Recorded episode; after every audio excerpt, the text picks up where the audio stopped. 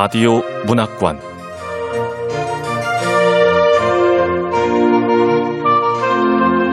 한국 단편문학 특선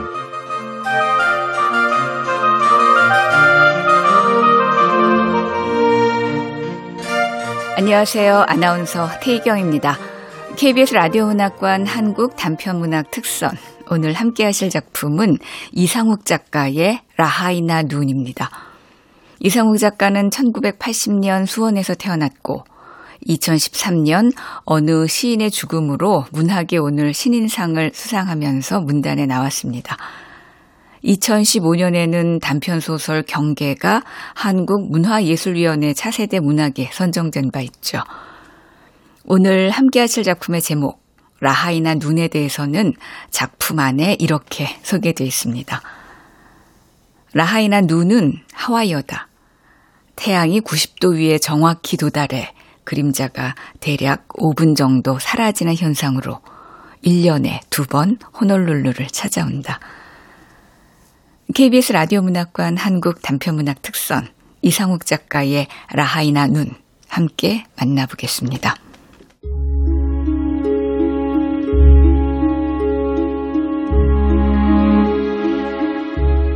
라하이나 눈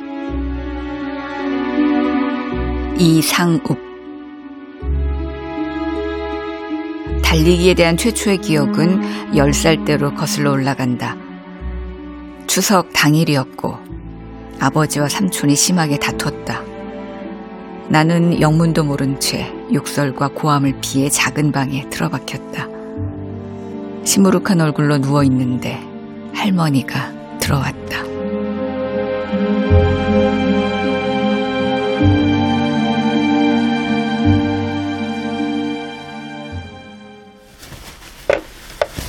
마셔, 식혜야.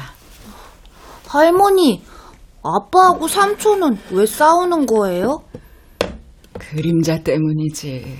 그림자요? 음, 그림자 속엔 어두운 마음이 숨어 있거든. 원하던 걸 얻지 못할 때, 사랑하는 사람을 잃거나 몸에 병이 찾아오면 그림자에 숨어있던 어두운 마음이 슬그머니 나타나 발목을 움켜쥐인단다. 그러니 아빠와 삼촌을 미워하지 마라. 저 나이가 되면 누구나 그림자에 쫓기며 사니까. 음, 그럼... 저도 그림자에 쫓기게 되나요? 그렇게 되겠지. 음, 무서워요, 할머니. 도망치는 방법이 하나 있지. 열심히 달리면 된단다. 달리는 동안엔 발에서 그림자가 떨어지거든. 어두운 마음이 아무리 손을 휘저어도 발목을 잡지 못한단다. 나는 안도했다. 그냥 달리면 된다니 이 얼마나 간단한 일인가. 그렇다고 내가 곧바로 달리기를 시작한 건 아니었다. 집에서는 다툼이 바퀴벌레처럼 들끓었고 망각이 제 역할에 충실했기 때문이다.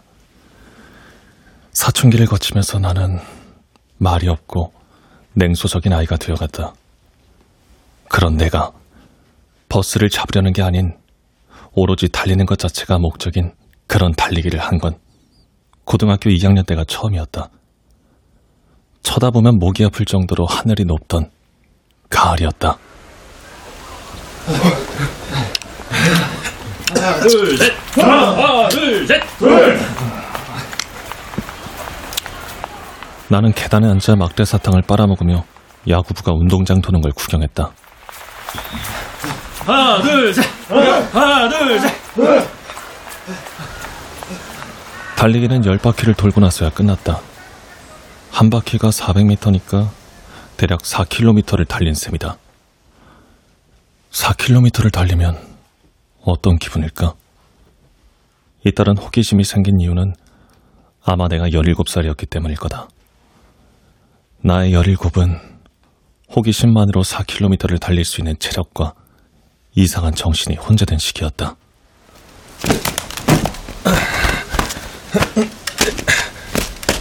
자.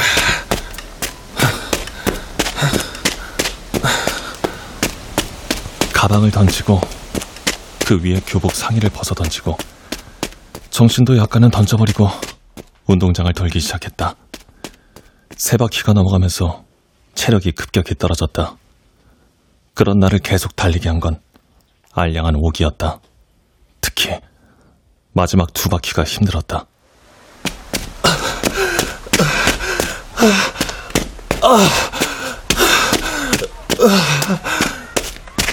숨이 차고 가슴은 터져버릴 것 같았다. 열 바퀴를 모두 돈 나는 그대로 운동장에 누워버렸다. 아, 아, 아, 아.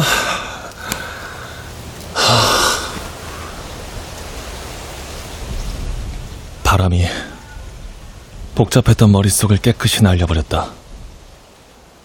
그림자로부터 도망칠 수 있다던 할머니 말은 사실이었다. 그날 이후 시험이나 경조사 같은 특별한 일이 없는 한 매일 달렸다. 제일 힘들었던 시기는 공장에 취직해 이교대를 했을 때였다. 일상 리듬이 무너져 달리기가 쉽지 않았다. 이 문제는 무조건 뛰어서 퇴근하는 방식으로 해결했다. 러닝복으로 갈아입은 나를 보며 선배가 물었다. 또 달려서 퇴근하려고? 아, 왜 이렇게까지 달리는 거야? 그림자로부터 도망치려고요. 네? 뭐? 선배님, 저 퇴근합니다.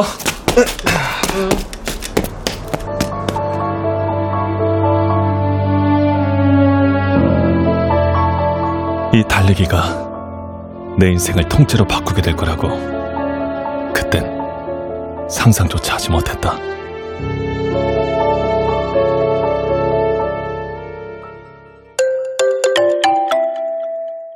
여섯 시 삼십 분 알람이 울렸다. 아침으로 시리얼 조금과 과일, 아몬드 열알을 먹었다. 영양제도 챙겼다. 칼슘, 마그네슘, 비타민, 단백질. 하나같이 자연에서 추출했다는 고가의 제품이었다. 식사를 마치고 천천히 집을 둘러봤다. 말끔한 흰색 벽지와 고급 마감재, 가죽 소파와 벽걸이 티비.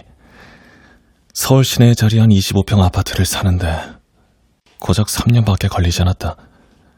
공장에 계속 다녔다면 십 년을 일해도 불가능했을 것이다. 티비 옆에 놓인 전신 스캐너 앞에 섰다.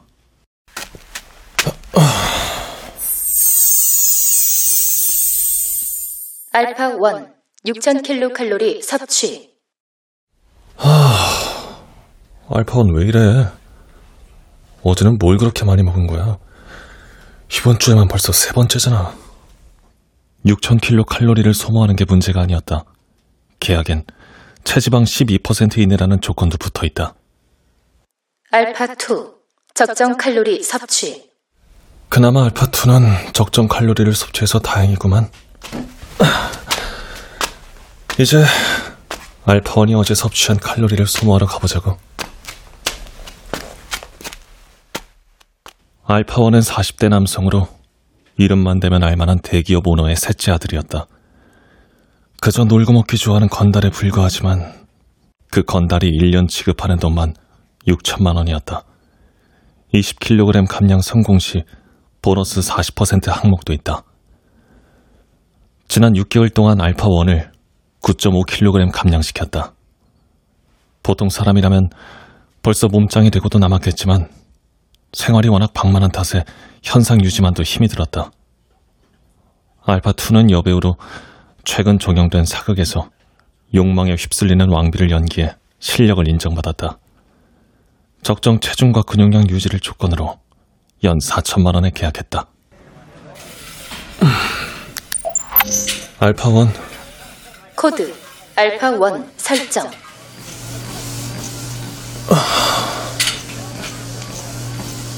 스트레칭으로 근육을 꼼꼼히 풀어준 뒤 시간을 들여 상체와 코어, 하체 순으로 운동했다. 알파 운동은 오후 다섯 시가 되어서야 끝났다. 스캐너에 칼로리 소모량과 근육 성장률이 떴다. 하... 알파 일 칼로리 소모량, 근육 성장률 적정. 알파 이 칼로리 소모량, 근육 성장률 적정. 오늘의 운동은 뭐 그럭저럭 그럭저럭 만족할 만한 수치였다. 나는 옷을 갈아입고 밖으로 나왔다. 눈에 식당만 들어왔다. 편의점에서 산 다이어트 콜라로 혀를 적시며 한강까지 걸었다. 공원에는 사람이 많았다. 그 모두를 지나쳐 강둑으로 내려가 자리를 잡았다.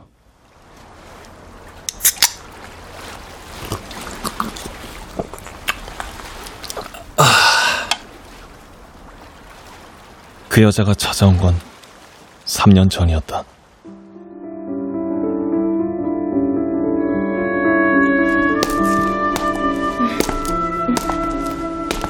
세미정장의 무태안경, 웨이브 넣은 머리칼과 짙은 화장, 전형적인 사무직 스타일을 한 여자는 자신을 이렇게 소개했다. 모기업 헬스케어 사업부 팀장입니다. 에스엔에스 보고 찾아왔어요.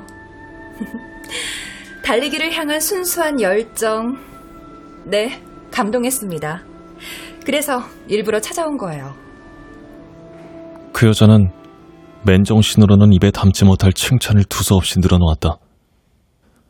그녀의 제안은 이해하기 힘들었다. 반복되는 질문에 그녀는 인내심을 갖고 대답했다. 육체를 동기화하는 기술이 개발됐다니까요? 네? 그게 무슨... 어, 간단히 예를 들면 한쪽이 통증을 느끼면 다른 쪽도 통증을 느끼는 거예요. 이 초창기엔 감각에만 국한됐는데 기술 개선이 거듭됐거든요. 이젠 동기화 범위가 감각뿐 아니라 물리적 상태와 심리 분야로까지 확장됐죠. 물론 동기화 범위는 조절할 수 있고요. 물리적 상태와 심리까지 확장돼요? 어, 여기 운동이 필요한 환자가 있다고 가정해보죠. 하지만 환자는 운동할 수 없는 상태예요. 만일 당신이 이 환자와 동기화가 돼 있다면 환자 대신 운동을 해줄 수 있는 겁니다. 아, 네. 당신은 환자, 아, 저희는 환자를 알파라고 부릅니다. 당신이 저희와 같이 일을 하게 된다면 베타가 되고요. 베타는 알파를 대신해 운동을 해주면서 엄청난 돈을 받는 거죠. 물론 베타는 알파와 동기화가 돼 있기 때문에 운동으로 얻는 효과는 사라지는 거고 그 효과는 고스란히 알파가 가지고 가는 겁니다. 그때는 고급스럽게 미친 사람 정도로만 생각했다. 그 이후 계약을 하고 동기화 수술을 받았다.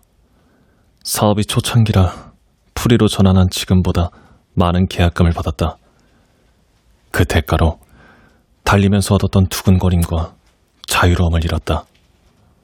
어쩔 수 없다. 아버지가 늘 말했던 것처럼 사람은 자기 좋은 것만 하며 살 수 없으니까.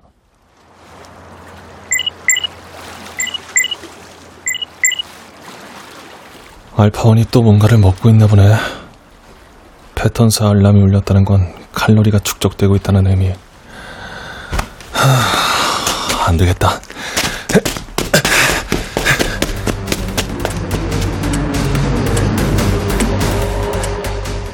나는 운동화 끈을 조여매고 집까지 전속력으로 달렸다.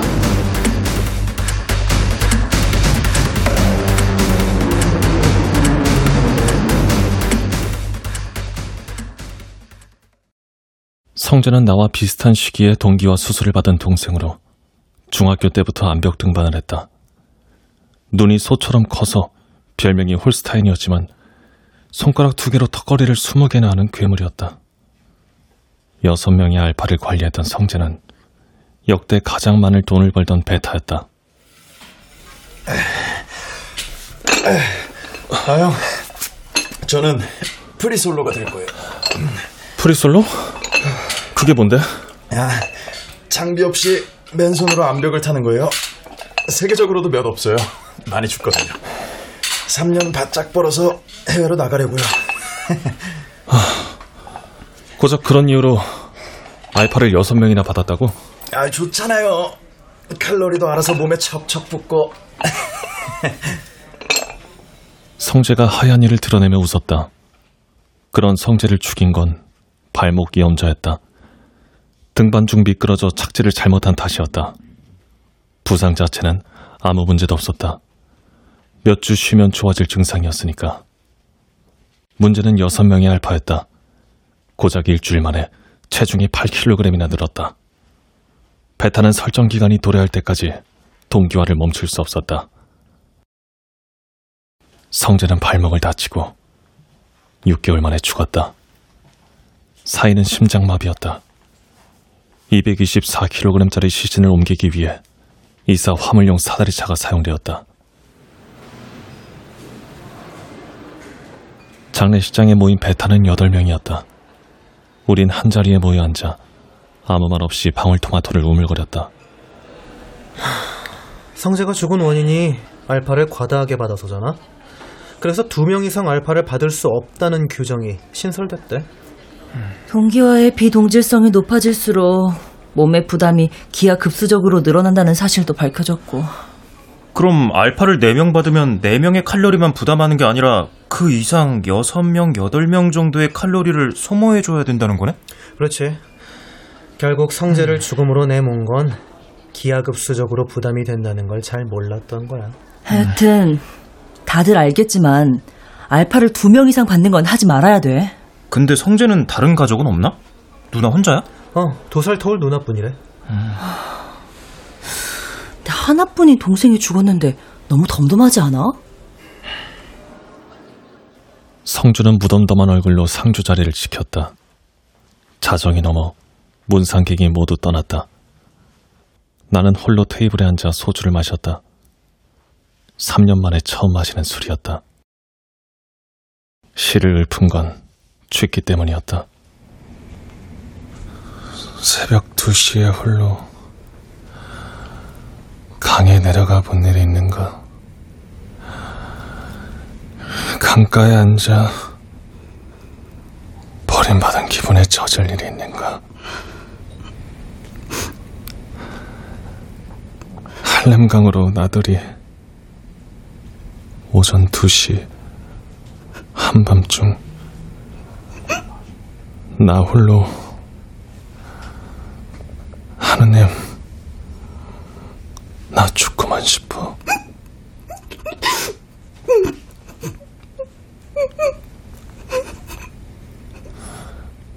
랭스턴 휴스라는 시인이 쓴 할렘강 환상곡이라는 시예요.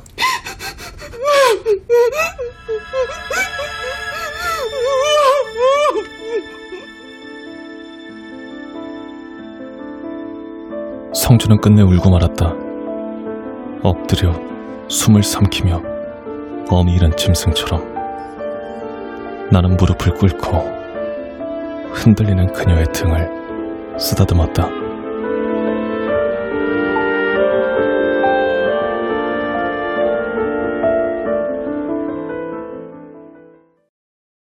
시신은 화장했다.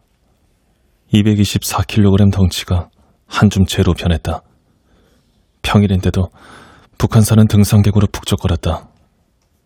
알록달록한 등산복 사이로 검은 정장이 시선을 끌었다. 굳이 백운대에 올랐다.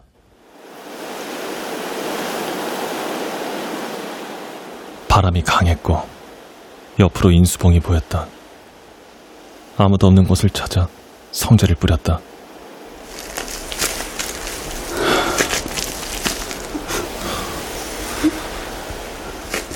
왜 북한산이에요?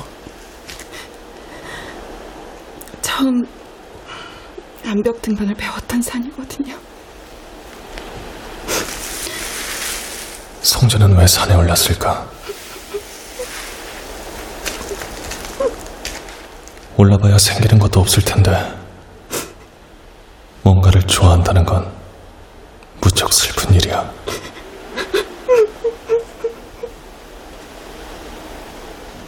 성주는 한동안 자리를 뜨지 못했다.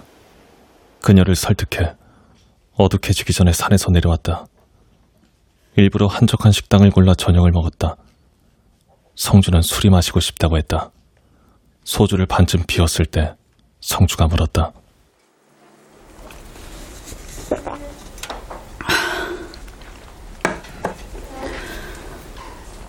왜 그런 시를 외우고 있었어요? 학교 다닐 때 집이 좀 안 좋았어요. 집에 가기 싫어서 새벽까지 주변을 배회하고는 했는데 하루는 너무 심심해서 근처 놀이터 벤치에 앉아 청소년이 알아야 할 시 백선을 읽었어요. 거기 실려있던 시예요. 이상하게 계속 읽게 되더라고요. 그러다 저절로 외워졌어요. 저절로 외워지는 시라니. 너무 좋네요. 저는 외우고 있는 시가 없는데. 한 번 더 낭송해 줄 수 있나요? 네. 새벽 두 시에 홀로 강에 내려가 본 일이 있는가. 강가에 앉아 버림받은 기분에 젖은 일이 있는가. 어려운 일이 아니었다. 나는 낮은 목소리로 시를 읊었다. 낭송이 끝나자 그녀가 고개를 숙이며 말했다.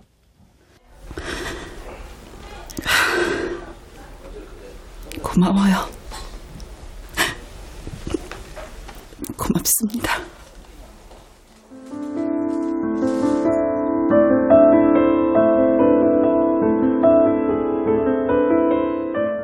어둠과 취기, 몇 가지 정체를 알 수 없는 감정에 이끌려 우리는 모텔로 들어갔다.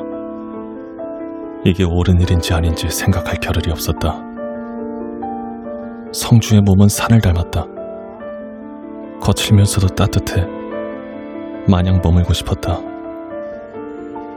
그날 장례식장을 떠나지 못했던 이유를 그제야 알 수 있었다.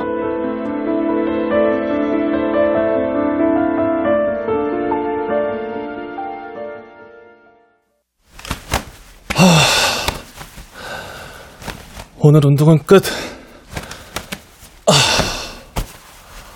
아, 어? 그림자? 라하이나 눈? 뭐지? 라하이나 눈은 하와이어다. 태양이 구십 도 위에 정확히 도달해서 그림자가 대략 오 분 정도 사라지는 현상으로 일 년에 두 번 호놀룰루를 찾아온다.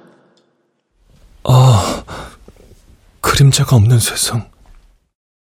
나는 이 기사를 몇 번이고 되풀이해 읽었다. 언젠가 성주에게 이걸 보여주러 하와이에 가야겠다고 결심했다. 그림자가 없는 세상이라니 가슴이 두근거렸다.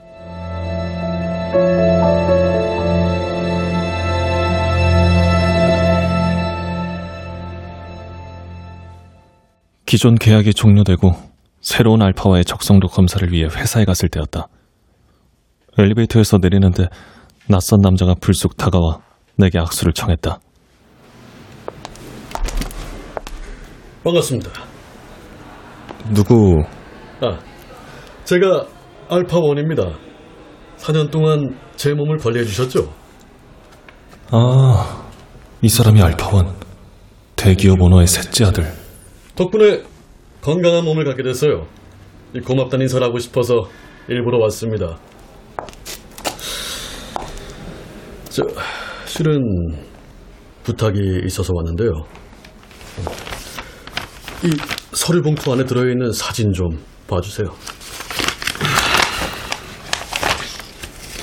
음, 고도 비만 청소년들이네요. 미성년자는 알파 등록이 불가능합니다. 그리고 저는 이미 새로운 고객이 예정돼 있고요. 네, 뭐 규정은 저도 압니다. 그 사진 속 아이들은 부끄럽게도 제 아이들입니다. 오른쪽이 첫째고 왼쪽이 둘째죠. 덩치는 저래도 아직 어려요. 집안 내력이 워낙에 먹는 걸 좋아하고 또 살이 잘 찌는 체질이라 한참 예민할 때라 자존감이 많이 떨어져 있더라고요. 이때 형성된 자아가 평생을 가는데 이 아버지로서 걱정이 많이 됩니다. 아, 이건 제 연락처.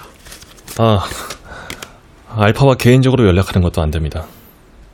저는 당신을 신뢰합니다. 지난 사 년이 쌓은 신뢰죠. 우리 같은 사람은 남을 쉽게 믿지 않아요. 돈을 번다는 게 타인을 끝없이 의심하면서 신뢰를 주는 일이거든요. 거듭 말씀드리지만 어렵습니다. 아내분이 아프시더군요. 아, 참고로 아내분께서 입원한 병원이 우리 집안 소유예요. 저와 일하면 여러 가지 특혜가 있을 겁니다. 물론 계약금과는 별개로요. 하, 제 뒷조사를 한 겁니까? 아이고, 너무 어렵게 생각하지 않았으면 좋겠네요. 이 원래 산다는 게 남는 건 베풀고 또 부족한 건 받는 거 아니겠습니까? 자, 자, 잘 생각해보고 연락 주세요. 대가는 많으니까. 남자가 명함을 쥐어주고 자리를 떴다. 멍청하게 서있던 나는 명함을 주머니에 넣고 검사장에 들어갔다.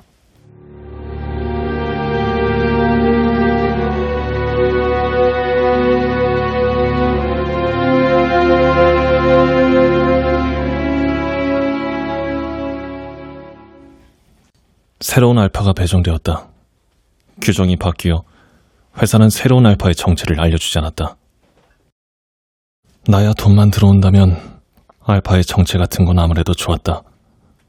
문제는 계약금이었다. 몇몇 기업이 이 사업에 뛰어들면서 경쟁이 붙었다. 계약금은 과거의 절반 이하로 떨어졌고 앞으로 더 떨어질 거라는 소문이 업계에 돌았다. 설령 그렇다 한들 무슨 방법이 있겠는가? 나는 계약서에 서명했다. 오후 운동을 간단하게 마치고 병원을 찾았다. 소독제를 몸에 뿌린 뒤 마스크를 끼고 병실로 들어갔다.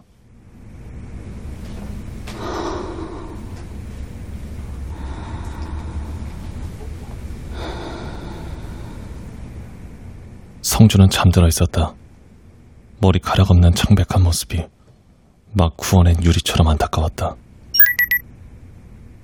아, 계약금에 다 월급 대부분이 성주씨 병원비로 빠져나갔구만. 이러다 다음 달엔 마이너스가 되겠어. 무슨 방법이 있겠지.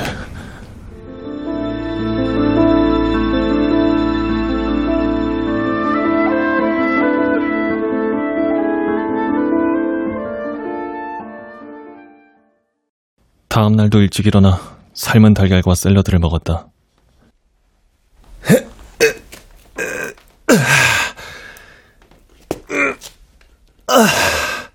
플랭크 삼 세트, 스쿼트 삼 세트, 팔굽혀펴기 삼 세트, 턱걸이 삼 세트. 반복, 반복, 반복. 낮잠을 자고 일어나 데친 닭가슴살을 먹고 또 반복. 어느새 창밖이 어둡겠다. 트레드밀이 지겨워 한강으로 나갔다.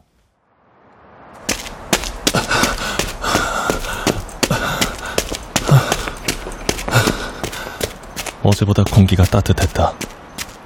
보름 후에는 이 일대에 벚꽃이 만개할 거다. 그날이 오면 볕이 좋은 날을 골라 성주와 마냥 걷고 싶었다.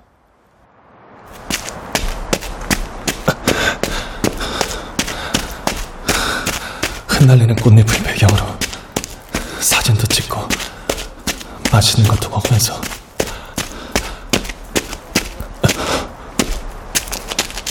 근데 그런 날이 올까? 잠들어 있던 애벌레가 머릿속에서 불쑥 깨어났다. 나는 달리기를 멈췄다. 다시 달리려면 애벌레를 잠재워야 했지만 이번에 깨어난 녀석은 유독 크고 먹성도 좋았다. 주머니에서 명함을 꺼냈다. 망설이고 망설이다. 전화를 걸었다. 아, 예, 베타님. 안 그래도 연락 기다리고 있었습니다. 대화는 길지 않았다. 전화를 건 순간 이미 모든 게 결정된 거나 다름없었다. 전화를 끊자마자 무릎이 아파왔다. 통증은 내게 중요한 사실을 일깨웠다. 오래전, 정확히 언제인지 알 수 없는 그 어느 시점에 나는 이미 패배했음을. 이 지루한 술래잡기의 결과가 처음부터 정해져 있음을.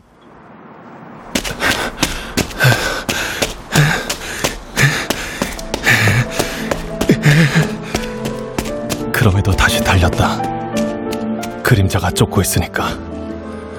나는 쫓기고 있으니까.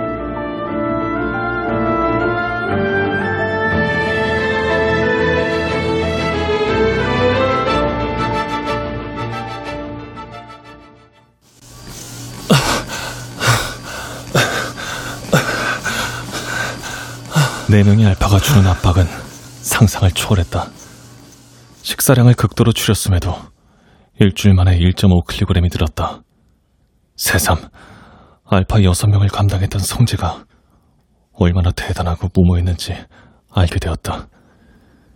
숨소리 외엔 아무것도 들리지 않는 밤, 불 꺼진 거실에서 나는 주사기를 꺼냈다. 이 주사 하루에 한 방, 사흘 이상 연속 투여는 금지야. 기억해. 너 이거 안 지키면 위험하다. 주사를 놓고 아버지에게 전화를 걸었다. 오 년 만이었다. 긴 침묵 끝에 그 칼칼한 목소리가 수화기 너머에서 들려왔다. 어쩐 일이냐? 그냥 전화해봤어요. 잘 지내시죠? 별다른 용무 없으면 끊자. 저는 잘 지내요. 서울에 아파트를 샀거든요. 결혼도 했어요. 아주 좋은 사람이에요. 만나면 아버지도 좋아하실 거예요. 요즘은 달리기로 돈을 벌어요. 제가 달리기 좋아하는 거 아시죠? 잘 지낸다니.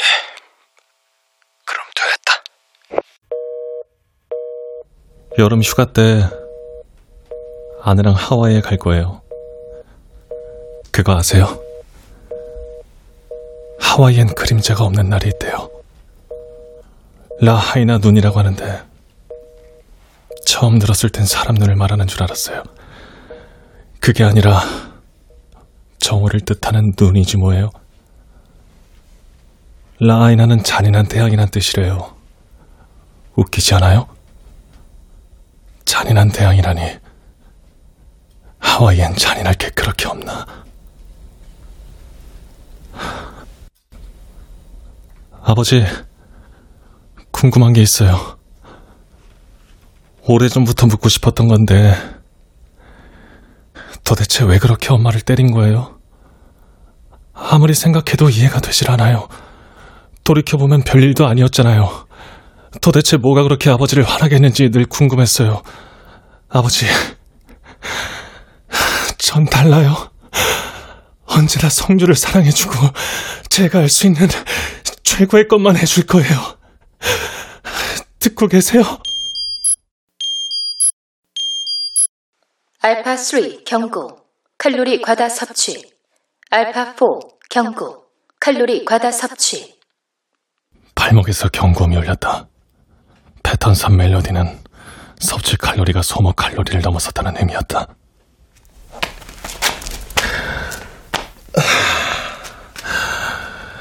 애새끼들이 또 뭔가를 처먹나 봐.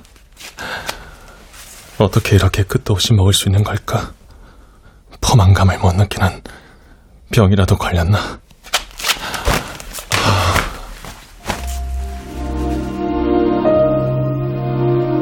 사막에 내리는 비처럼 무겁고 축축한 잠이 쏟아졌다.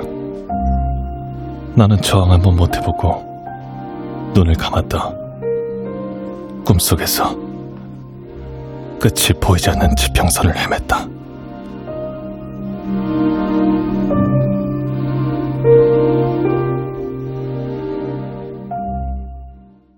성주를 일 인실로 옮겼다. 보호자 휴게실이 따로 있고 창문에서 서울 시내가 한눈에 보이는 브이아이피 병실이었다. 여기 하루에 구십만 원이라던데. 그걸 어떻게 알았어? 같은 병실에 있던 아주머니한테 들었어. 어쩐지 전망이 좋더라. 그거 알아? 병원도 호텔처럼 숙박업을 하는 거래. 말 돌리지 말고. 예전 손님이 고맙다고 일부러 내준 거야. 따로 돈 드는 거 아니니까 너무 걱정하지 마. 그럼 다행이네. 나는 성주를 휠체어에 태우고 정원으로 나갔다.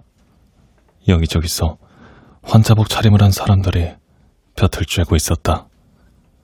성주가 이어폰 한쪽을 내 귀에 꽂았다.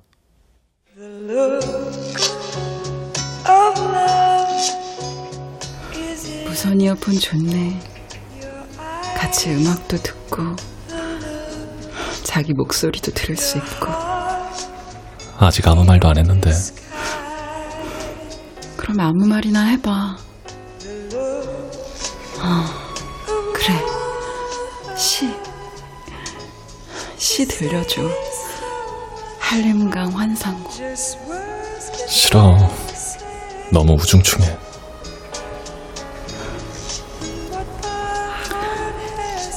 나 죽는데? 죽긴 누가 죽어. 당신은 오래 살 거야. 빙하가 전부 녹는 것도 보게 될 거니까 걱정하지 마. 빙하가 사라지면 어떻게 되는데? 이런 병원 따위 물에 잠겨버리겠지. 그땐 배나 한 척 사서 여행이나 다니자.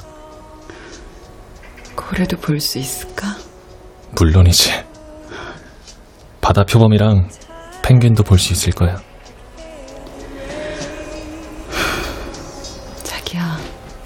어. 잠깐 내 앞으로 좀 와봐. 어. 이렇게?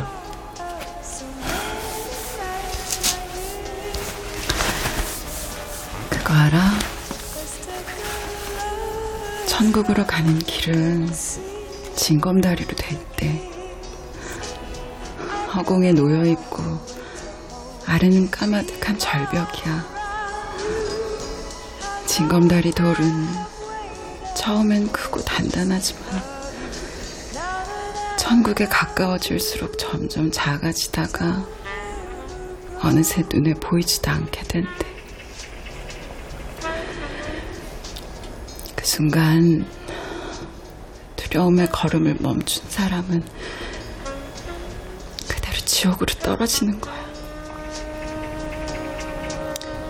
보이지 않아도 거기에 돌이 있다고 믿고 계속 발을 내딛는 사람만 천국에 갈 수 있어. 무섭네. 그러니까 내가 살아있는 동안엔 내가 살아있다는 걸 의심하지 마.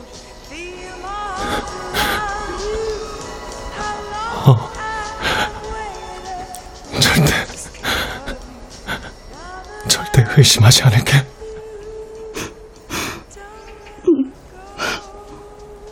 착하네.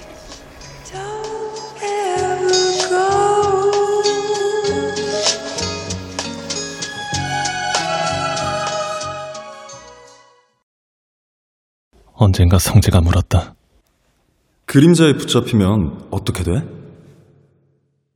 그때는 잘 모르겠다고 얼버무렸다. 몰라서가 아니라 말로 설명하기 어려워서 그랬다. 하지만 지금이라면 이렇게 대답하겠다. 그림자에 붙잡힌 네 누나는 자궁을 잃었고 이어서 유방을 잃었고 마침내 운명으로부터 더는 잃을 게 남아있지 않아서 그래서 이런 선고를 받은 거야. 동생과 마찬가지로 성주는 간소한 절차를 거쳐 재가 되었다. 죽음은 그렇게 재의 이미지로 각인되었다. 유골함은 집으로 가져와 거실 선반에 두었다. 그날 저녁 치킨과 맥주를 배달시켜 티비를 보며 전부 먹어치웠다.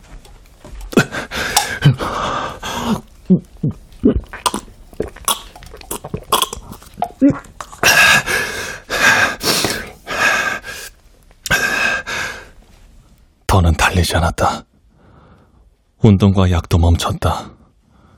동그란 얼굴과 두툼이 접힌 목, 늘어진 가슴과 불룩한 배, 손가락에도 살이 찐다는 건 농담인 줄 알았다.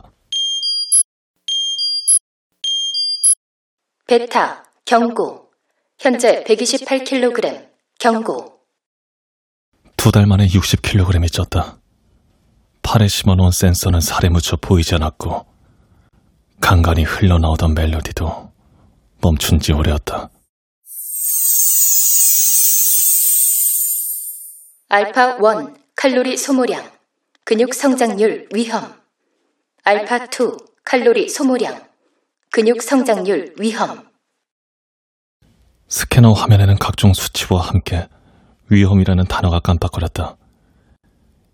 이미 조절할 수 있는 상태가 아니었다. 달리기는 말할 것도 없고 십 분 이상 걷는 것도 어려웠다. 두통, 무기력, 가슴 통증과 호흡곤란, 바위가 비탈을 구르기 시작했다.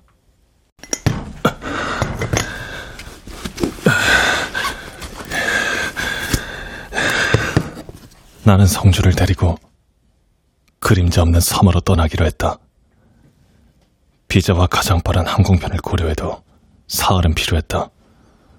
가슴에 통증은 있었지만 당장은 아무 일도 없을 거라고 자신을 달랬다. 베타, 위험. 현재 백삼십사 킬로그램, 위험, 비상.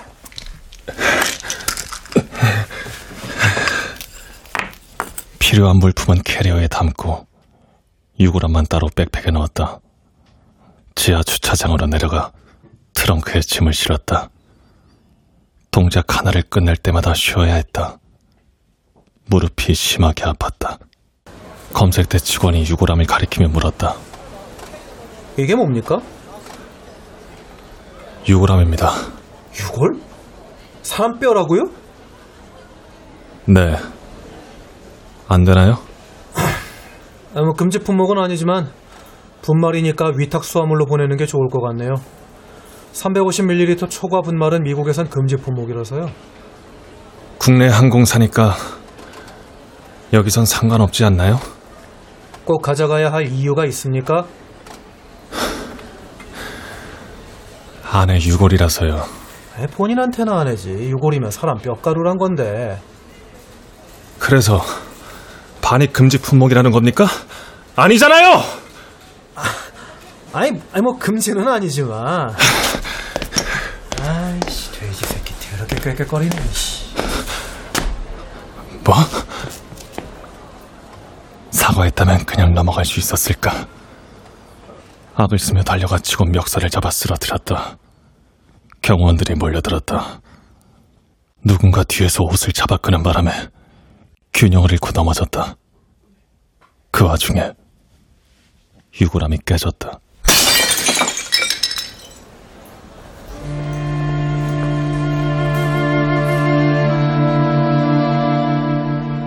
성주가 바닥에 쏟아졌다.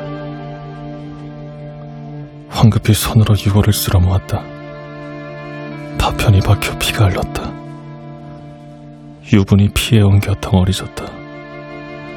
경호원 한 명이 나를 넘어뜨리고 뒤에서 눌렀다. 얼굴에 유골을 덕지덕지 붙인 채 비명을 지르며 발버둥 쳤다. 꼬박 하루를 구금 상태로 보냈다.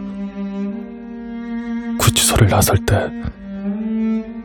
늙은 경찰이 내게 검은 봉투를 내밀었다.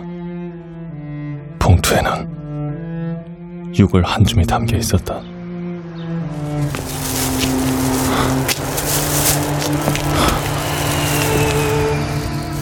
밖으로 나와 땀을 훔치며 막 이륙하는 비행기를 바라봤다.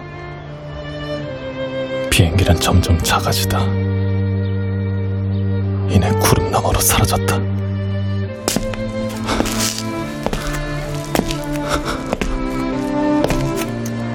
끝도 없는 길을 또박또박 걸었다. 다리가, 가슴이,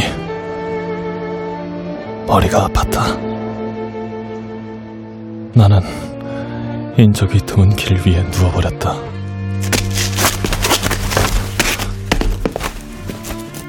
하늘이 푸르고 높았다. 언젠가 이와 비슷한 하늘을 본 것 같은데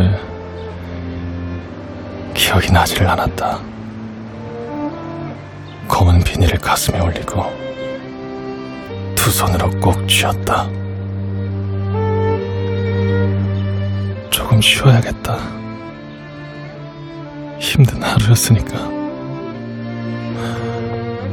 눈을 감는 순간 하늘에서 빛이 쏟아졌다. 그림자는 물론 사물의 윤곽마저 새하얗게 물들이는 그런 빛이었다. 여기구나 싶어 그만 웃음이 났다.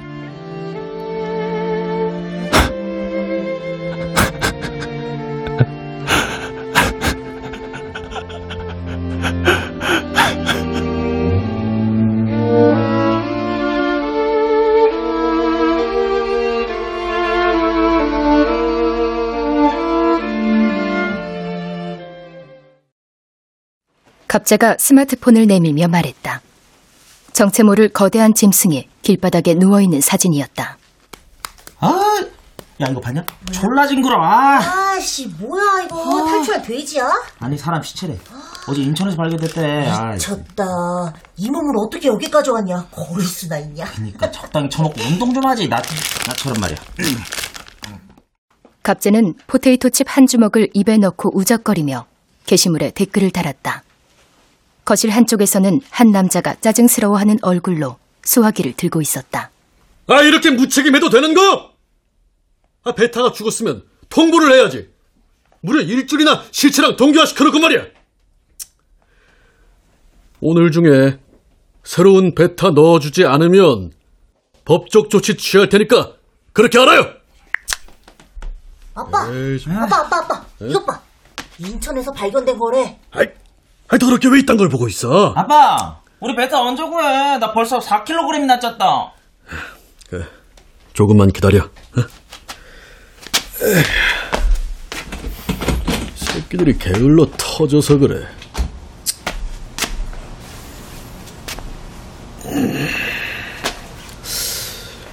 돈을 받았으면 일을 해야지. 그러니까 평생 그 모양 그 꼴로 사는 거라니까.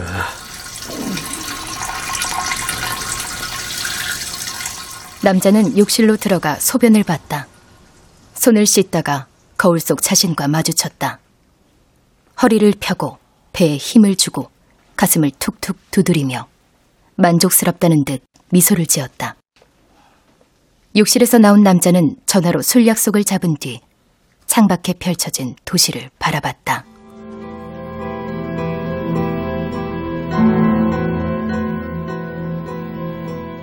빛으로 물든 야경이 아름다웠다. 남자가 팔짱을 끼고 말했다.